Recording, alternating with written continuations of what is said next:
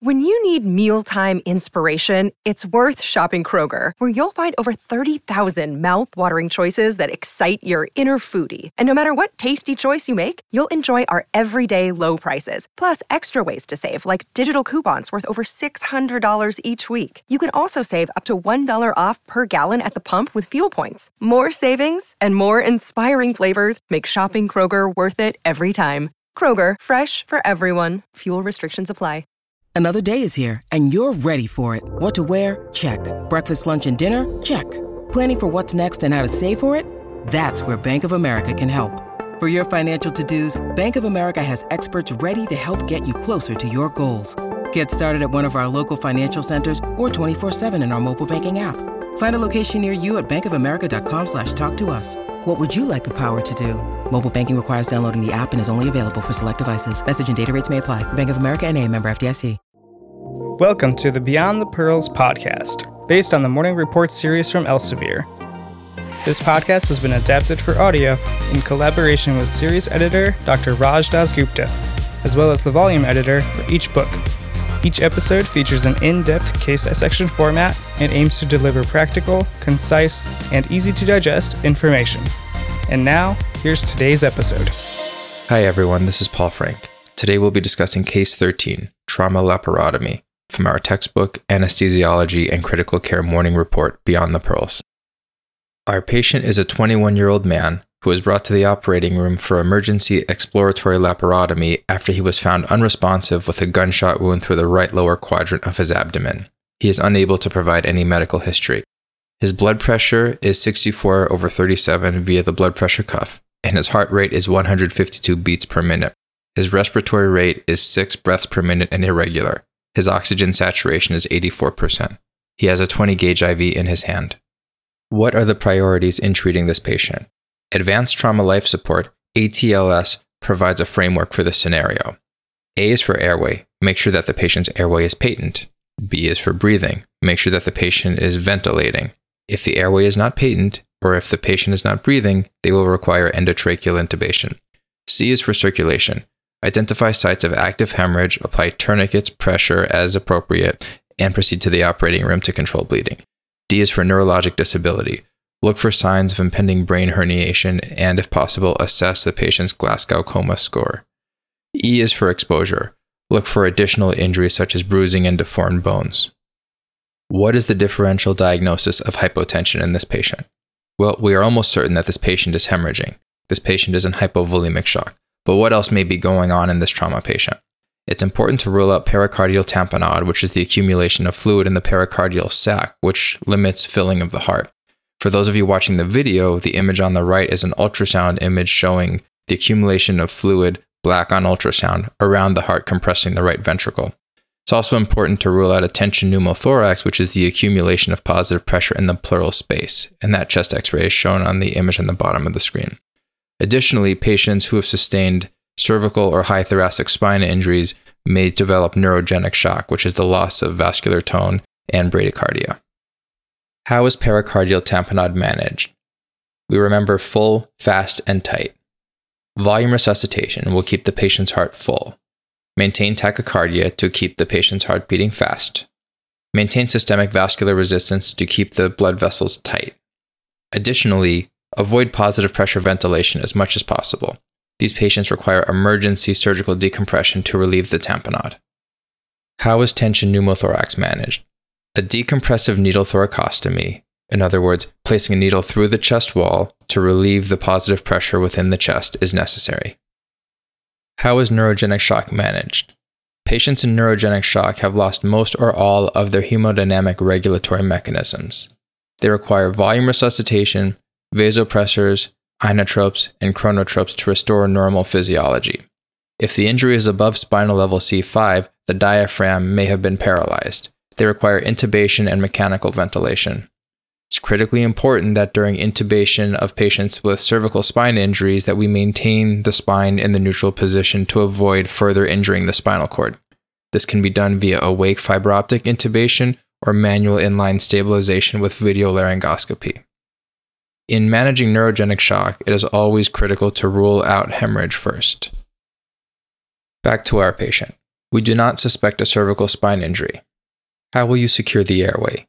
This patient is bleeding and surgery needs to begin quickly. Apply basic monitors, pulse oximeter, a blood pressure cuff, and at least three ECG leads, and perform a rapid sequence intubation known as RSI. The hypnotic agent commonly used for RSI is etomidate or ketamine. While the classic teaching is that etomidate or ketamine will not cause hypotension, that is not always the case. Patients who are in shock, such as ours, can become hypotensive with larger doses or doses that are administered too rapidly. For paralysis, succinylcholine or high dose rocuronium will have the patient ready for intubation in about 60 seconds. Beware that patients who have sustained crush injuries should not receive succinylcholine. What is RSI? Taking a step back, this trauma patient coming in for emergency surgery has unknown NPO status. We don't know when his last meal was, so we have to assume he has a full stomach. RSI reduces the risk of pulmonary aspiration of gastric contents. To perform an RSI, give the hypnotic agent followed immediately by the paralytic. Avoid mask ventilation if at all possible. There's active debate whether or not cricoid pressure, the manual application of force to the cricoid ring, is helpful in this scenario. After induction, but before intubation, the patient starts vomiting. What should you do? If cricoid pressure is being applied, release it. Position the patient in Trendelenburg position, that is, head down, feet up. If the cervical spine has been cleared and there's no concern for an unstable cervical spine, turn their head to the side. Suction at their mouth and oropharynx, then perform laryngoscopy and intubate the patient. You can then suction down the endotracheal tube after intubation to remove any aspirated contents. What are the best options for intravenous access? The goal here is reliable large bore access that can be placed quickly. The fastest way to achieve this is by placing multiple large peripheral IV catheters, generally 18 gauge or larger. And remember, a smaller gauge corresponds to a larger bore catheter, so a 16 gauge is larger than an 18 gauge. Other options for intravenous access include central venous catheter and an intraosseous line, although these require specialized equipment and expertise to place safely and quickly. Where can intraosseous access be obtained? An intraosseous catheter infuses into the intramedullary venous plexus within bone. Common sites for IO access include the proximal or distal tibia, the distal femur, the proximal humerus, the iliac crest, and yes, even the sternum. What are the contraindications to intraosseous access? While you would not place an IO catheter in an extremity with a fracture or a crush injury. Do not place an IO catheter where there has been a prior attempt at placement of an IO catheter. Do not place an IO catheter where the patient has had prior orthopedic procedures, which often leave behind hardware. Do not place an IO catheter at the site of an infection or a burn. Additionally, patients with right to left intracardiac shunt have elevated risk of fat embolism to systemic circulation with placement of an IO catheter. Where can central venous access be obtained?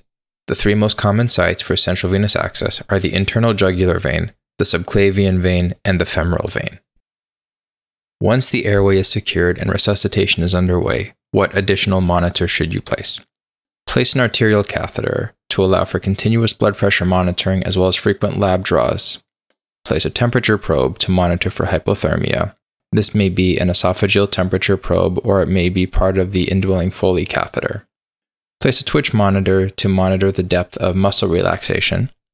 Place an indwelling urinary catheter to decompress the bladder and monitor urine output. Place an orogastric tube to decompress the stomach. Place a processed EEG monitor to monitor the depth of anesthesia. Initial labs drawn in the ambulance show a hematocrit of 42%, which is normal. Do we still need to transfuse blood? The answer is yes. Patients bleed whole blood. So, in someone who is hemorrhaging, they lose red blood cells and plasma in the same ratio that they exist in their bodies. So, if they had taken a sample of blood off of the floor of the ambulance and checked a hematocrit on it, the hematocrit would also be 42%. Over time, hours to days, interstitial fluid will be mobilized from the extravascular space into the intravascular space. Additionally, the kidneys will retain free water. Both of these things will result in a decrease in hematocrit. But again, this is not something that we can rely on acutely in the setting of hemorrhage. What fluid should be used for resuscitation? Blood, of course. Activate massive transfusion protocol with the blood bank as soon as you're aware that a trauma patient is coming. Some hospitals, particularly in the military, provide whole blood for massive transfusion protocol. Other hospitals, most civilian hospitals, provide blood components red blood cells, fresh frozen plasma, and platelets. Ideally, these should be transfused in a 1 to 1 to 1 ratio to restore both oxygen carrying capacity via red blood cells and coagulation capacity via fresh frozen plasma, FFP, and platelets. What else can help prevent coagulopathy? Administration of tranexamic acid, an antifibrinolytic agent, has been shown to provide a survival benefit. Calcium administration should begin with the first unit of blood. Additionally, monitor fibrinogen levels to assess the need for cryoprecipitate.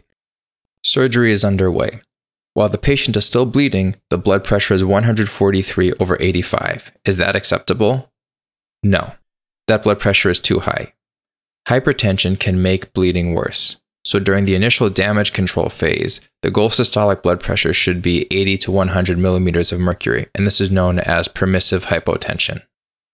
After the patient has received 8 units of red blood cells, 8 units of FFP, and 8 platelets, the rhythm strip shows pointy T waves, illustrated by the red arrows on the right. What's going on? These pointy T waves are known as peaked T waves, and they are a sign of hyperkalemia, elevated serum potassium. So, what's going on? When red blood cells are stored in the blood bank, every day some number of them die. When red blood cells die, they burst and release potassium. Eventually, the recipient, our trauma patient in this case, receives red blood cells as well as the potassium from red blood cells that have died. How can you treat hyperkalemia? Start by giving calcium, either calcium chloride or calcium gluconate. This does not directly treat hyperkalemia, but it electrically stabilizes the myocardial cells of the heart and helps prevent arrhythmias. Give insulin and 50% dextrose solution, known as D50, to stimulate cells to take up potassium from the blood and store it intracellularly. Give a beta agonist like albuterol or epinephrine, which will similarly stimulate cells to take up potassium from the blood and store it intracellularly. Furosemide, as a loop diuretic, will eliminate potassium via renal excretion in the kidneys. As a last resort, hemodialysis will filter potassium directly from the bloodstream. The patient's temperature is 33.4 degrees Celsius. Should you be concerned? Yes. Hypothermia can be lethal in trauma patients. In fact, the lethal triad of trauma consists of hypothermia, acidosis, and coagulopathy. So, how do we treat hypothermia? Increase the temperature of the room. Apply a forced air heating blankets or even regular warm blankets to any part of the patient that you can. Always administer fluids via a fluid warmer and limit exposure of the patient as much as possible. What are the mechanisms of heat loss under general anesthesia? There are four of them. The first and most important is radiation. Heat leaves the body for the surroundings. Convection is where cold air saps heat from the body as it circulates in the room. Evaporation is particularly important when there is an open body cavity, such as the thorax or the abdomen.